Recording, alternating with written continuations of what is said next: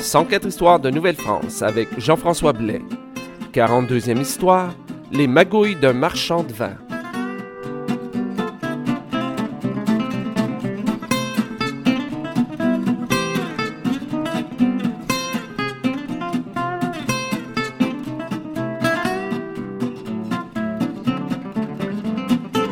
Alors, bonjour à toutes et à tous et bienvenue à cette nouvelle histoire de Nouvelle-France. Je pense qu'on peut dire, sans trop euh, se tromper et euh, espérant hein, aussi euh, sans trop euh, froisser euh, des susceptibilités, que, que ce ne sont certainement pas tous les tous les gens, toutes les personnes qui sont venues en Nouvelle-France, qui étaient des gens, disons, honnêtes. Il s'en est glissé quelques, quelques personnes qui avaient des buts, euh, vraiment, qui avaient comme, comme grand but de euh, se remplir les poches, et ce, par presque n'importe quelle manière, hein, disons. Et euh, ben, euh, à titre d'exemple, par exemple, je vous présente aujourd'hui une histoire dont je n'ai trouvé, euh, encore une fois, que très peu de détails. Je suis vraiment désolé là-dessus. Ça fait plusieurs histoires que je vous présente comme ça. Peut-être que vous allez commencer à penser que je suis un peu paresseux au niveau de la recherche, mais euh, c'est pas le cas. C'est tout simplement qu'il n'y a pas grand monde qui a fait des recherches sur ces histoires. Donc, donc c'est une histoire qui me semblait tout de même intéressante à vous raconter, même si j'en avais pas beaucoup de, de détails. Elle met en scène euh, un, un marchand qui s'appelait Samuel Bernon et qui venait de La Rochelle. C'était un habitué euh, de la Nouvelle-France. Il était venu déjà euh, quelques fois quand euh, cette histoire-là éclate au grand jour en seize cent quatre-vingt-quatre. Mais cette année-là, eh bien, il semble bien avoir tenté de s'accaparer le marché du vin en Nouvelle-France par une magouille assez particulière. Donc, cette année-là, il est arrivé en Nouvelle-France euh, avec deux bateaux euh, et dans sa cargaison, beaucoup de vin. Mais je crois, en tout cas, il semble que cette cargaison-là, lui, était pas, euh, c'était pas suffisant pour lui et sans doute qu'il voulait faire encore plus d'argent. Ce qui fait qu'il a attendu un autre bateau qui venait euh, de Bordeaux et il a acheté toute la cargaison. Et tout ça dans quel but? Eh bien, de vendre le vin à un prix exorbitant aux habitants, bien entendu. Mais les cabaretiers de la ville de Québec n'entendaient pas les choses de la même manière. Ils sont donc allés voir le Conseil souverain de la Nouvelle-France et ils ont euh, présenté une requête euh, par laquelle ils demandaient au Conseil soit de fixer les prix du vin et de l'eau-de-vie ou encore de, d'empêcher quiconque de vendre euh, le vin ou l'eau-de-vie à un prix trop élevé. En d'autres mots, ils demandaient à l'État de fixer les prix de, euh, d'un bien de consommation, quoi. Et la crainte des cabaretiers de Québec et de toute la population, en fait, était très euh, compréhensible parce que, dit-on dans la requête, l'année d'avant, déjà, donc en seize cent quatre-vingt-trois, il y avait déjà eu collusion entre quelques marchands de, de la Nouvelle-France qui ont acheté tout le vin provenant de France et qui l'ont revendu euh, euh, parfois, même très souvent, deux fois le prix qu'ils euh, auraient dû payer en temps normal. Alors donc, ils ne voulaient pas que la même situation se répète euh, euh, en cette année, à seize cent quatre-vingt-quatre, et c'est pour ça qu'ils ont présenté cette requête devant le, devant le Conseil souverain de la Nouvelle-France. Le quatorze août seize cent quatre-vingt-quatre, le Conseil souverain a donc fait appeler euh, le dit Samuel Bernon pour le questionner, mais aussi a fait appeler euh, le capitaine du bateau euh, avec les vins de Bordeaux. Euh, il s'appelait, lui, Jean Carrier. Et c'était, ça a été le premier, en fait, Jean Carrier a été le premier à être questionné. Euh, donc, il a confirmé, effectivement, qu'il avait bel et bien vendu quarante tonneaux de vin à Samuel Bernon, mais il a ajouté qu'il avait également vendu du vin à quelques habitants et euh, il avait vendu du vin aux Jésuites qui, eux, en avaient acheté cinquante tonneaux.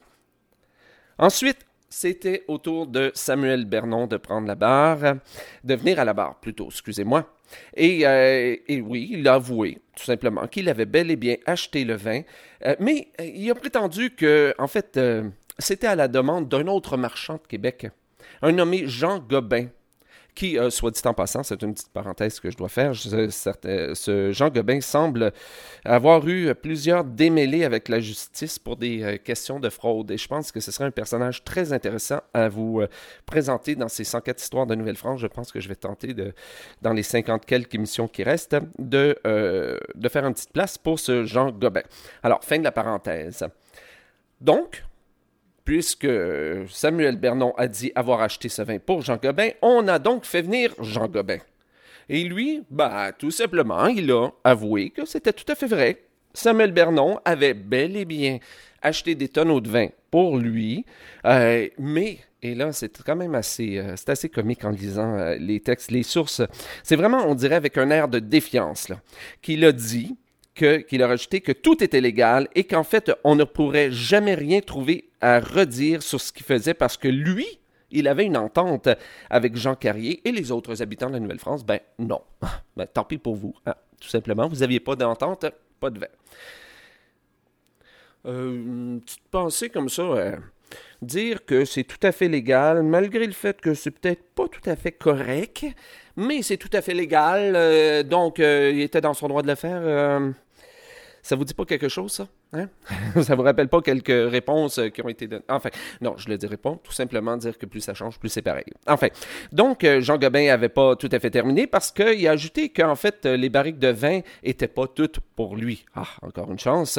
Mais qu'il avait prévu qu'il les partagerait avec deux autres marchands de la ville de Québec, François, François Pachaud, dis-je, et François Azeur. Mais euh, les habitants de la ville, eux, ont répliqué en disant que les deux marchands euh, avaient, eux autres, en plus d'autres bateaux en rade. Et, euh, et donc, ils craignaient qu'il y ait une collusion entre marchands pour faire augmenter le prix du vin. Alors, donc, après avoir entendu tous ces gens, les marchands, les cabaretiers, et cetera, le Conseil souverain, les membres du Conseil souverain se sont retirés, donc, pour euh, examiner les faits. Deux jours plus tard, soit donc le seize août mille six cent quatre-vingt-quatre, le Conseil rend sa décision.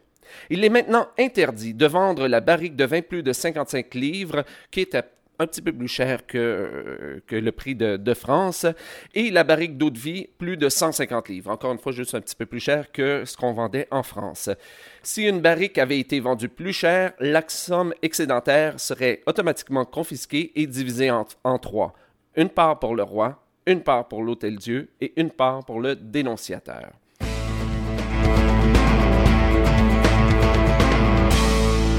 Alors, on pourrait peut-être dire que, ou pourrait penser que tout est bien, qui finit bien, mais en fait, c'est pas tout à fait ça qui est arrivé parce que un an plus tard, le Conseil d'État de Paris a littéralement annulé la décision du Conseil souverain de la Nouvelle-France.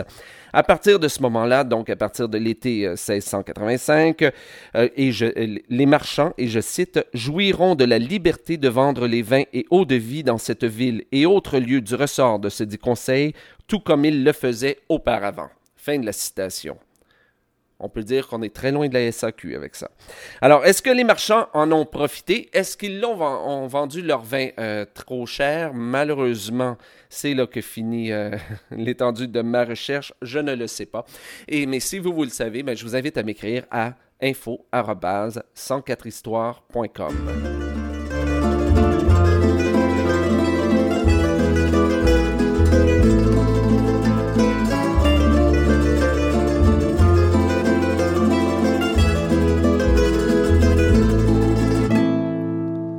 Alors, il y a un détail qui se trouve dans les textes, dans les sources que j'ai consultées, qui n'a aucun rapport avec Samuel Bernon ou encore le vin, mais que je trouvais intéressant de, par- de partager avec vous. C'est qu'à chaque fois qu'on veut parler dans les textes des étrangers, on les désigne sous le mot « forain ». Or, moi, j'ai toujours pensé que forain était, euh, avait un lien avec la foire, venait vraiment plutôt du mot foire. Mais euh, en fait, euh, il n'en, n'en est rien. Si je regarde dans le dictionnaire, euh, donc euh, au douzième siècle, euh, forain voulait dire étranger. Euh, et on dit que c'est, euh, selon le Petit Robert, c'est en quinze cent quarante-neuf euh, qu'on voit un marchand forain pour dire un marchand euh, ambulant. Mais visiblement, ici en mille six cent quatre-vingt-quatre, forain veut décrire. Euh, décrit encore un étranger. Et euh, tout ça pour vous dire que, en fait, euh, je ne m'étais jamais rendu compte euh, du lien si proche entre le mot forain français et foreign ou foreigner en anglais. Et c'est ainsi que se termine cette quarante-deuxième histoire de Nouvelle-France. Si vous avez des commentaires sur l'émission, je vous invite à m'écrire à info arobase cent quatre histoires point com ou encore à visiter la page Facebook de l'émission. Ici Jean-François Blais et à bientôt pour une nouvelle histoire de Nouvelle-France.